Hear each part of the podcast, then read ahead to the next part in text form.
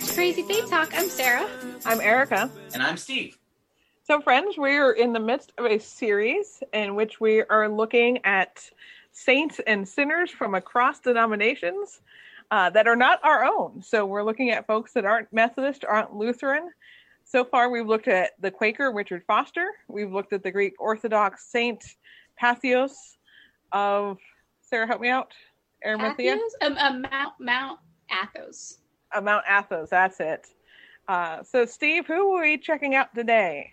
Uh, well, today I wanted to go old school, and when I say old school, I mean fourth century, um, to a figure who, like, in a sense, is outside of my tradition in that he lived 400 years, uh, 400 years after Jesus, um, way, way, way far back before we started dividing ourselves into teams of Catholics and Protestants and Orthodox and what have you. Um, and yet, somebody who's who's in some way whose voice influences almost every branch of Christianity today because he was an important voice uh, in what became called orthodoxy, like in like a in a in a not not in a brand loyalty sense of like Greek Orthodox or Russian Orthodox, but like the the broadly collected, broadly uh, universally accepted approach to Christianity that is included in like the Nicene and Constantinopolitan Creed that are pretty foundational documents to most Christian traditions today, uh, in some form or another, whether they admit it or not. Um, he's an important voice behind that. So I wanted to talk about uh, a guy named Saint Basil the Great. Um, and I guess a short bio introduction to him. Um, I, I, was first introduced to him uh, when I was in college, taking church history um, and learning about him as one of the he's sometimes called the great three cappadocians. There were three uh, early church writers and by early i mean like late 300s into the 400s AD. Um, they all lived in this region uh, called Cappadocia in, in modern day Turkey. Um, two of them were related uh, Basil and his brother Gregory of Nyssa, and there was a third one who was their friend Gregory of Nazianzus. Um, and each of them eventually became bishops and teachers in various communities in Cappadocia. Each of them is also remembered uh, in part for their their theological writing about the Trinity and about the nature of God as Trinity. But uh, what I've been drawn to, especially lately about Basil, is uh, the way he integrated his faith uh, in his social teaching and in his action and the, the practical pieces of what his ministry looked like. So, my, my first introduction to, to Basil was like in a paragraph of a church history textbook that was sort of like, at some point, the church decided to talk about the Trinity and said the Holy Spirit was God too. And important writers were Gregory of Nyssa and Gregory of Nazianzus and Basil the Great. And that was the end of that conversation. But more recently, I've been reintroduced by a, a colleague and, and, friend, former classmate from seminary of mine, uh, Grant, uh, Grant Eckert, uh, who's been retracing the social teaching of uh, uh, Basil and has opened up to me something that I never had an introduction to earlier on, um, but I found really, really valuable. Um, so I, I, think I grew up, or I, I, was introduced to a lot of theologians earlier in life with like the value of theologian is here is the important doctrine that they taught that now we have in a creed somewhere. Um, and that their, their contributions to the church are basically what doctrinal position do we have because of John Calvin or because of Martin Luther or because of, you know, pick somebody. Um, but, uh, and while Basil had plenty of interesting things to say about the Trinity, um, what I have also found really, really fascinating is that just as important to him was that the followers of Jesus use their wealth in a way that took care of one another and that he didn't see this as controversial at all, but as like essential to being a follower of Jesus. Um, and I, what, what, strikes me, what, what's been so, I guess, interesting for me or engaging for me lately is, you know, I, I, I've grown up in a tradition uh, in, in the Lutheran tradition where every week we recite a statement of creedal belief in God, facts about God. God made the universe and God came in Jesus and there's a Holy Spirit too. Sometimes we get very, very elaborate about what the things we do and don't believe about this God. If we trot out the old Athanasian Creed, like sometimes we do on uh, Holy Trinity Sunday, we get into this long paragraph about the Father is God and the Son is God and the Spirit is God, and yet they're not three gods but only one God, and the Father is not the Son. Like there's these complicated diagrams about about all this, but very little is said officially about. And by the way, we are called to use whatever resources we have to take care of one another. Um, and that we also live in a time, it seems right now, where how we use our wealth and our resources seems like the kind of thing we can have a debate about. Like, no, you're supposed to be rich. I mean, like there, there seems to be an awful lot of, of uh, debate within Christianity about um, is is personal wealth something to be hoarded? If you don't have wealth, it must be a sign you're lazy or you're cursed by God or you're not good enough. That, like that's a live conversation. But in the early church, no, there was this sense of if you have wealth, it is it is your responsibility to care for others um, and that if you are somebody with means it's come to you from god and pretending it hasn't uh, is is doing a disservice to god and hoarding things that are more than you can possibly use is a kind of theft against your neighbor so like that that tradition that basil articulates other ancient theologians like uh, St. John Chrysostom and the other the other Cappadocians, they all have this woven into their theology. And for them, this was as non-controversial as the Trinity. And again, this is in a time when the church is hammering out where actually the Trinity was the more controversial doctrine, where the church is still figuring out what do we mean about God being Trinity. But they were all convinced we were supposed to use our resources for the sake of others. And yes, my wealth belongs to somebody else. Um, and if I if I have um, he, there's there's there's a, a, a sermon where he says something like, if I have just one loaf of bread and somebody comes to me, I don't get to say, well, what will I eat? You have to go fend for yourself. Basil says, give give to somebody else, and then trust that God will take care of you, like God takes care of the widow of Zarephath. Like his default assumption is, we take care of others and trust that God will take care of you. Not if somebody else has need, they must be lazy or bad. Um, it's it's it's just a totally different perspective of how we use our wealth and, and our responsibility toward one another uh, than often you hear in religious circles, especially in America these days. And what I found so, uh, I guess, refreshing and also shocking is to discover that the idea that we belong to each other and have to care for one another isn't a new idea and it is not like something that you know has only been around for the last couple of decades or something but is thousands of years old and was mainstream christianity for a very very long time. And at some point we've lost what an earlier generation held on to and took as true. Um, but that uh, it's not the other way around. And so I guess that's that's a, a, thing I've been wrestling with is that we live in a time where sometimes you'll hear people say taking care of your neighbor that's a bunch of nonsense that you know recently has been recently invented by Christianity uh, or by a certain branch of Christianity. No, no, like this is this is what Christians taught and and was considered the default assumption of our responsibility to our neighbor for a very very very long time and we've lost something not that we invented some deviation i guess there's my crash course introduction to Basil. Yeah, I think uh, I think you're lifting up something that I've also been kind of wrestling with um, since joining becoming a minister, which is kind of like this this idea of a lot of modern people think that socialism, especially modern America, thinks socialism is an inherently bad thing, and yet we call ourselves a Christian nation, and yet so much of the New Testament and the early church actually kind of calls for socialism.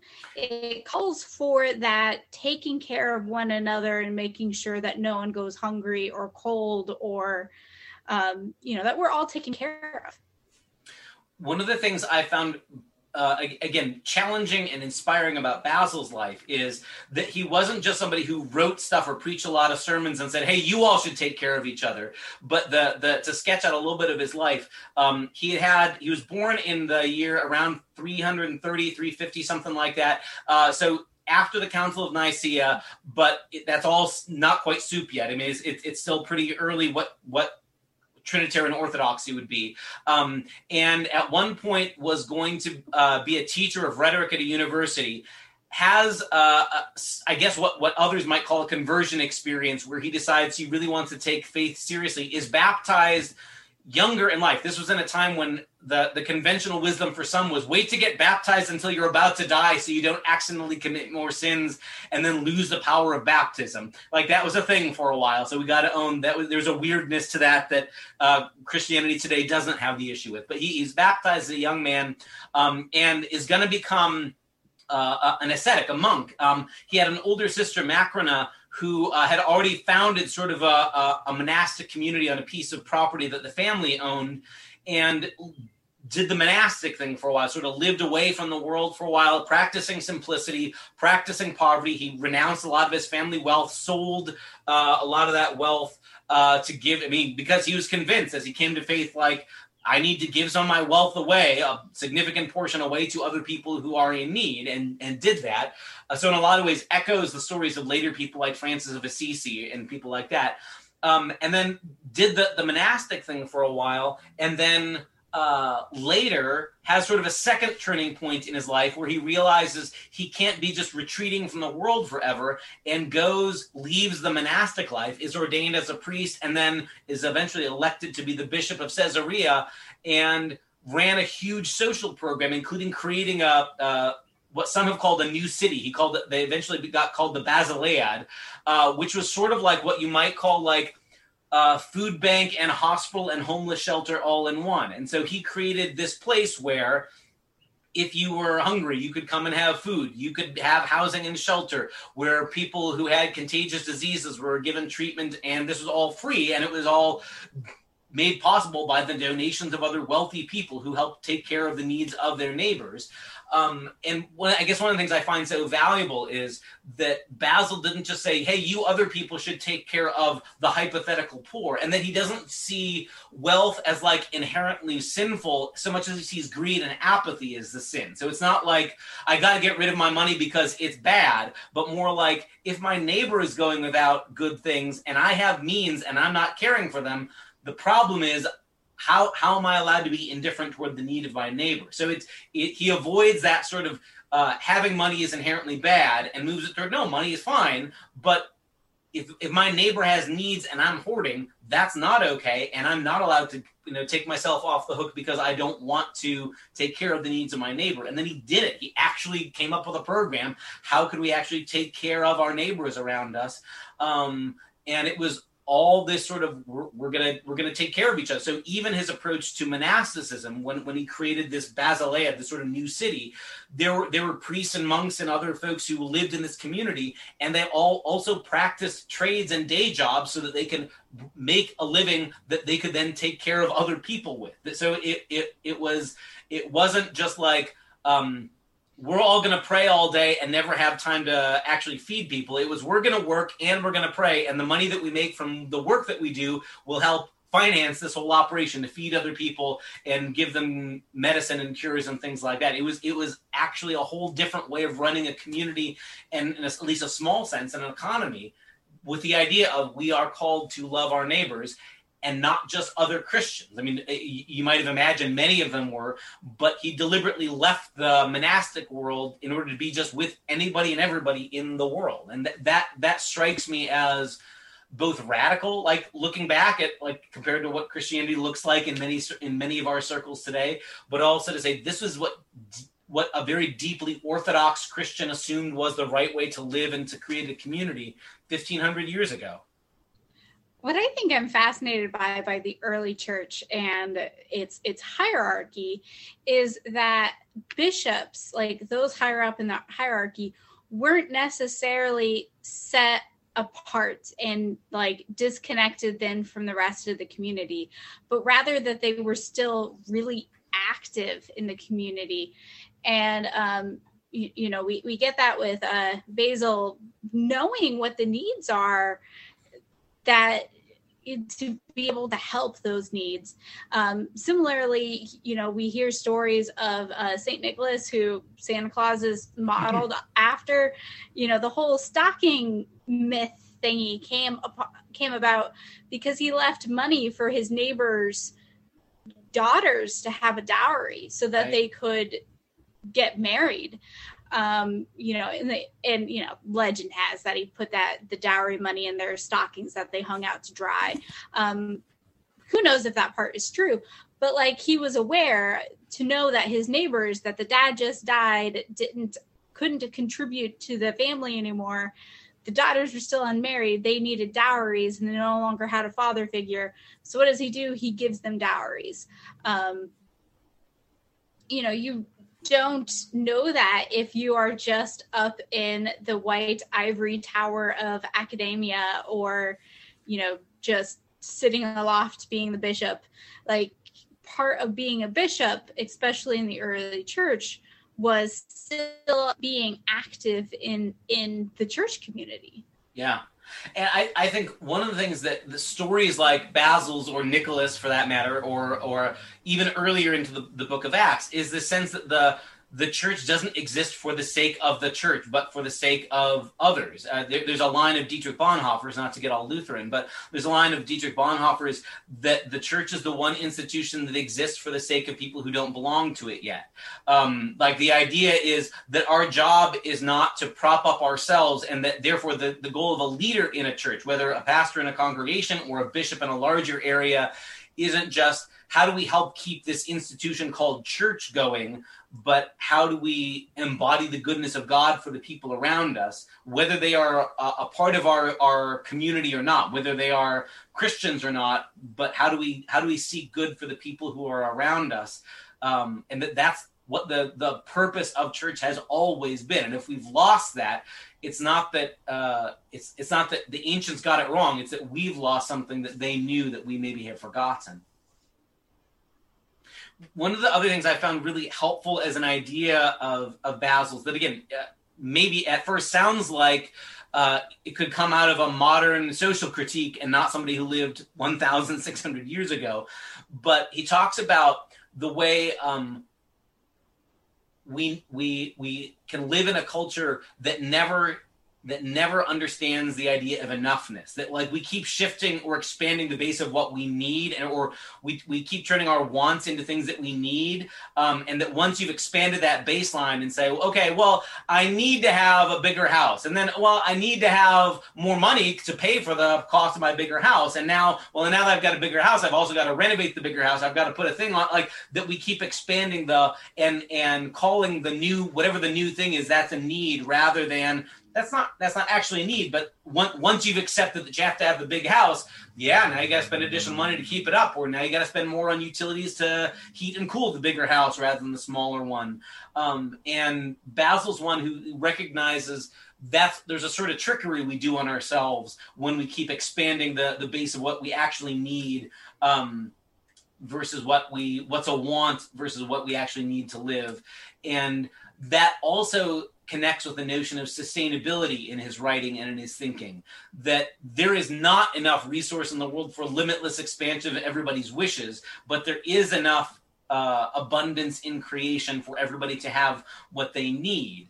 Um, and in that sense it's not a pipe dream to imagine a world without hunger or a community without hunger or a community where everybody has a place to live um, it it's maybe fanciful to imagine everybody can have a McMansion and a Lexus, but uh, that's beyond what maybe we all need. And that that that honesty, I think, is is a helpful piece. The other thing that I found really helpful in reading him is that when he talks about care for the poor, it's never just this abstract, faceless, the poor in a way that I think later Christianity would sort of treat giving to the quote unquote the poor becomes this sort of faceless act of impersonal charity that I use to get myself heaven points. Later on, I think in Christianity, the notion of charity can get abused into, well, if you want to get in good with God, give some money away to some generic the poor, and then God will give you points. Um, when when Basil writes, there, there's a, a, section one of his sermons written uh, in a time of drought, and he lived through a really bad time uh, when the food programs that he ran were essential because food was getting scarce in that region and he writes with this terrible description of what it was like to watch people die of hunger. And so, like, clearly, this is not somebody making it up. This is someone who knows what it's like to see other people starve. And he says, "Why would we let this happen when we have the ability to stop this?" Um, and so, it's not like the the poor are some faceless people he's never met, but like he's picturing the stories of people coming through their food food distribution centers. And he, he writes also about having seen parents who were at the point of poverty having to make the difficult choice of which of their children they would sell into slavery in order to escape poverty so they could feed the rest of them. Um, so he lived in a culture that was still wrestling with the the um, the the practice in the empire of slavery, and part of his voice was please let's not make other families have to choose this. Please let's not make any parent have to decide should I sell my oldest so that my youngest can live uh, and be free, or should I sell my youngest so that my oldest can keep the inheritance? What if we made a world where nobody has to sell their children into slavery?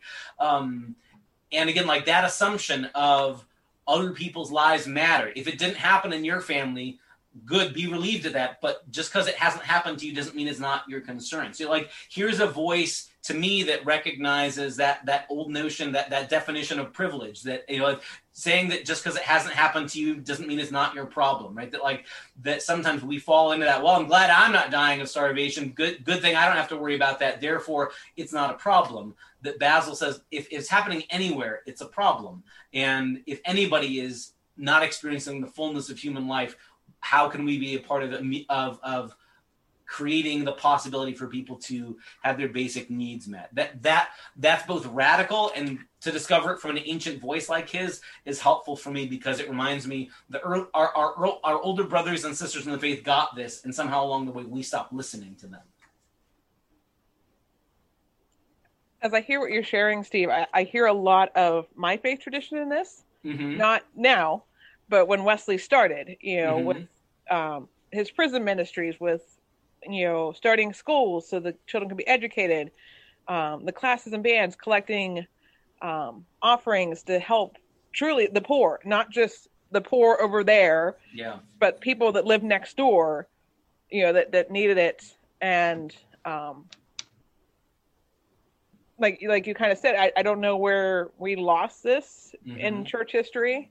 Um, but the more I read of Wesley and what he's done or what he did, the more I'm like, okay, can we can we get back to that? Can we get back to Basil? Can we get back to the Church of Acts? Um, how does that work with the Lutheran tradition? Again, it's one I, I know a lot about Luther because of you all and our friendship, but I don't know everything. Like, how would Luther do you think that he would respond to this?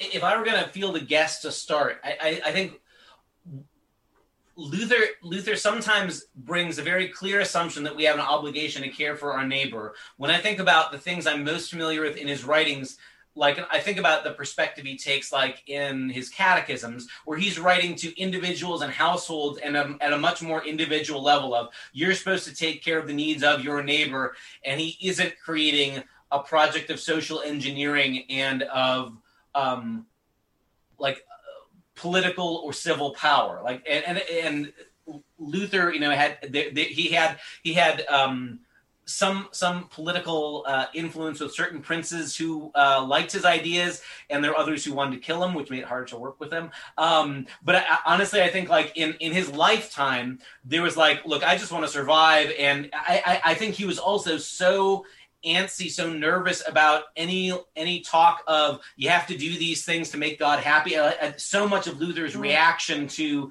the the church of his day that was like you have to do good deeds or else you don't go to heaven. Um, and Luther, you know, so much of his theology is you're beloved as you are apart for what you've done.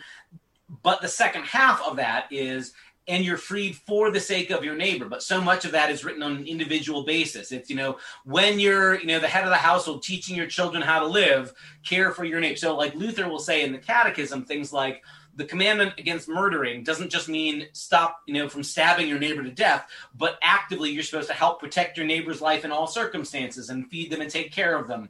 But there's a lot more of that as an individual thing rather than like here's my social program to make it happen although you could probably make a case that he and Katie in the Wartburg Castle, you know, did a certain amount of, you know, taking care of the needs of their immediate community, but it wasn't handed on, I don't think, in as nearly as clear a way in like the, the Wesleyan tradition that there there it's it's it's it's a little bit different feel how you get to Lutheran mm-hmm. social ethics.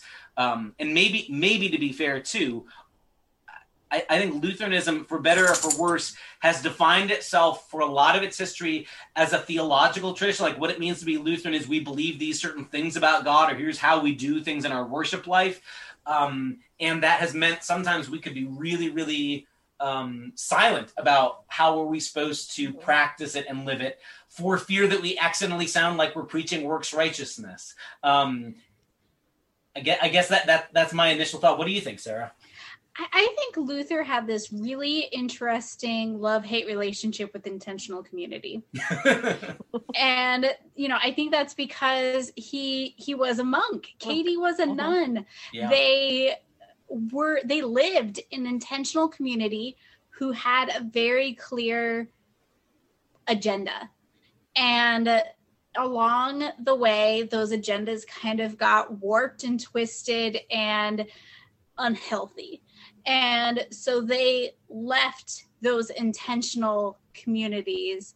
And then they kind of accidentally created an intentional community with uh you know the black cloister and all of the people in and out of their home and you know they they but i don't think that they ever really wanted to create an intentional community because there i think that there was always kind of that underlining fear of it being warped and becoming unhealthy like the roman catholic church.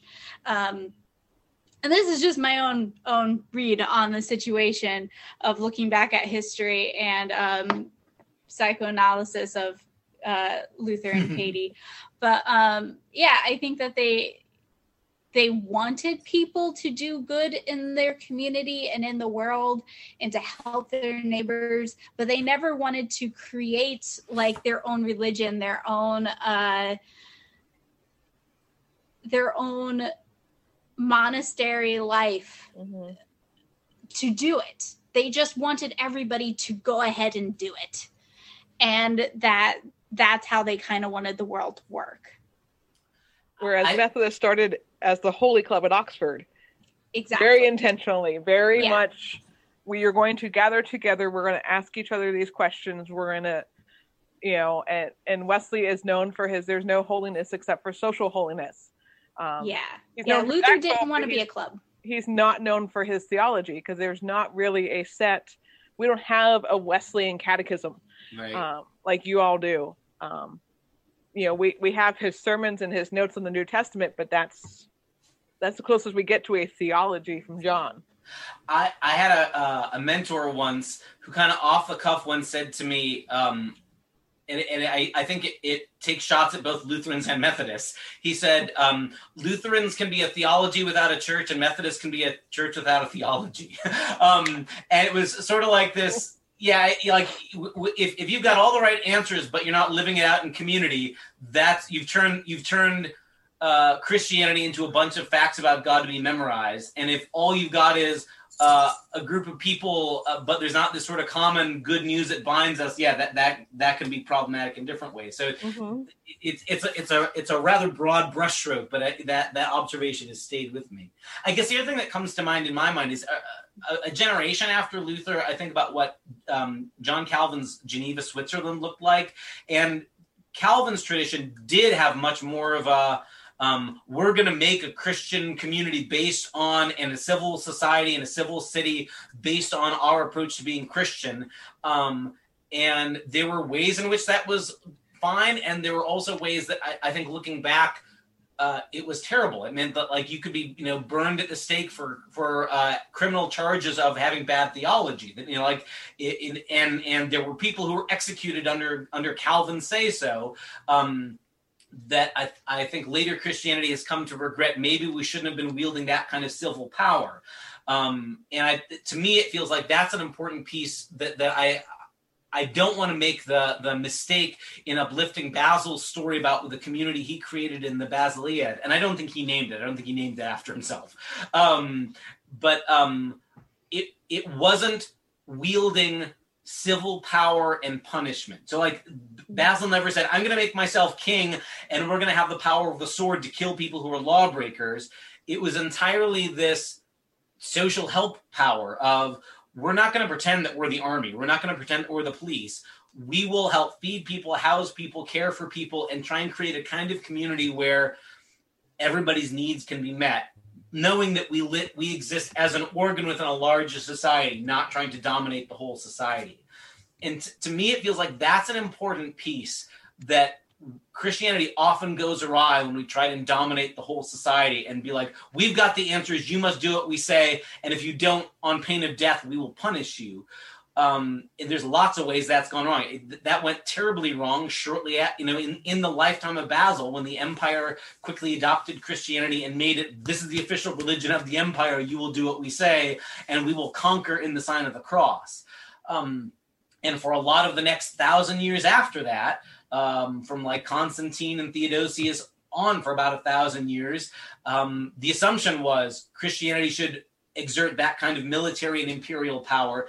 In in my reading, a lot of that has been disastrous, um, and it meant that later on we started colonizing places and and telling people that we could conquer them because they were pagans and they didn't matter as much, and we could take their wealth, um, and that it was okay for us to enslave them because uh, they weren't Christian and they didn't count, or because we were going to bring them the gospel while we pillaged them. And like a lot of terrible things happen when Christianity decides it's so smart and right that it should have all the power.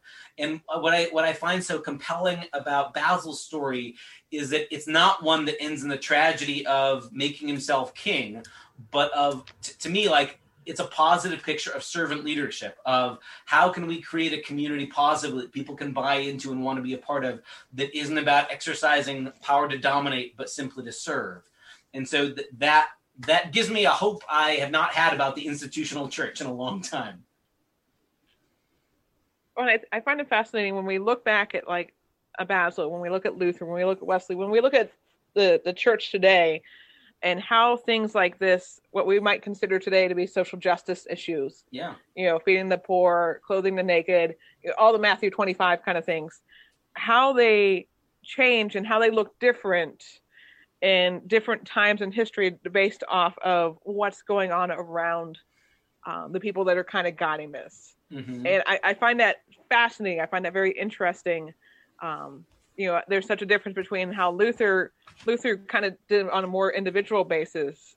Wesley did it more in groups and societies, but there was a almost 200 years between the two of them.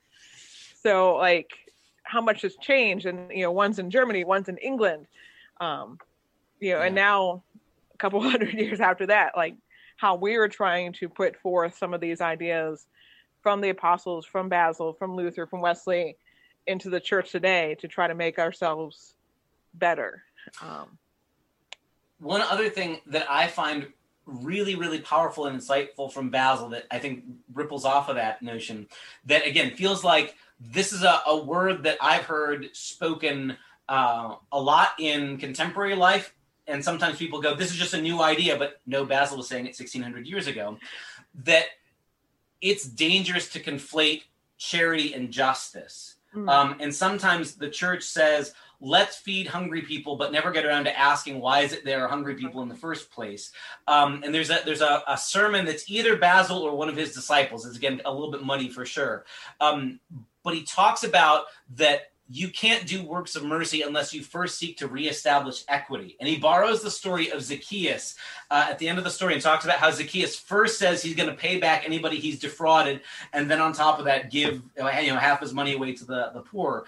Um, and that there is this notion for folks like Basil that um, where my actions have defrauded or taken advantage of somebody else, or where my way of life has deprived somebody else of what what they should be able to have for themselves, um, that's a matter of justice. Um, and then beyond that, yeah, we could talk about charity as well. And in, in, there's going to be some beautiful moments when justice and mercy bleed into one another, and you can't really draw a line between where one starts and one ends. But that um, Basil is is comfortable talking about those who have means giving to those who don't have means and his his the greek technical word he uses for it is the word for rebalancing a scale. Like it's a matter of fairness that if i have more than i can use i have to give it to somebody else because god can't possibly have intended for me to have more and somebody else to go without.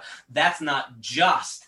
And that basil sees that as a matter of justice not charity. And i think sometimes the conversation in contemporary Christianity is like, well, if you feel moved to give to somebody else, that's fine, but that's charity, and nobody can make you because you can't force charity. So if I feel like being generous, I can, but then I get to pat myself on the back because aren't I being a good little boy and being so, and that we end up patronizing people like, oh, you poor slob, I'm here to help fix you and save you, whatever. When Basil and, and the other you know folks who wrote around his time, that that that generation of that voice said like, no, God has if you've got more, God's entrusted it to you to distribute it to people around you so that everybody has enough. That's not optional. That's God's calling on your life. So it's like there is the responsibility if you have abundance to share with people around you and that, that's not just reserved for the super duper saints or the people who are aspiring to special spots in heaven that's universally what christians if you're following jesus are called to do and to me that distinction of like that notion of that's a part of what justice looks like not it's extra credit charity that seems like an important idea.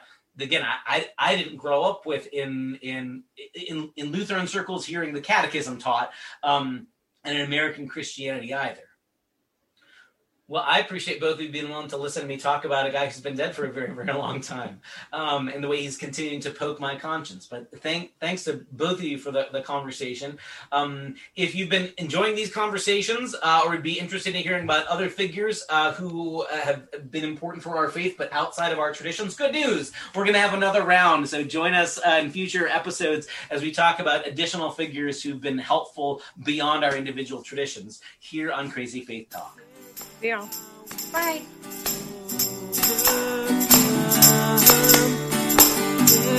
This